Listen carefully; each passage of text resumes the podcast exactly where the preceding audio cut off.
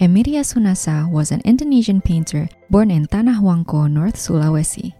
According to the research of Heidi Arbuckle, her biography has been constructed from a variety of fantastic oral histories and accounts.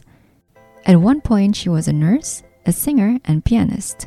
She was well traveled, exploring different parts of the archipelago, working on plantations, mines, and factories, and living with ethnic groups in Papua, the Dayak in Kalimantan, and the Kubu in South Sumatra. She began painting around the age of 46 and had even taken part in the Persagi exhibition, Association of Indonesian Drawing Masters, at the Batavia Art Circle in 1941. Amongst peers including S. Sudjojono, Agus and Otto Djaya, Basuki Abdullah, and Kartono Yudhokusumo in the lead up to the Indonesia independence.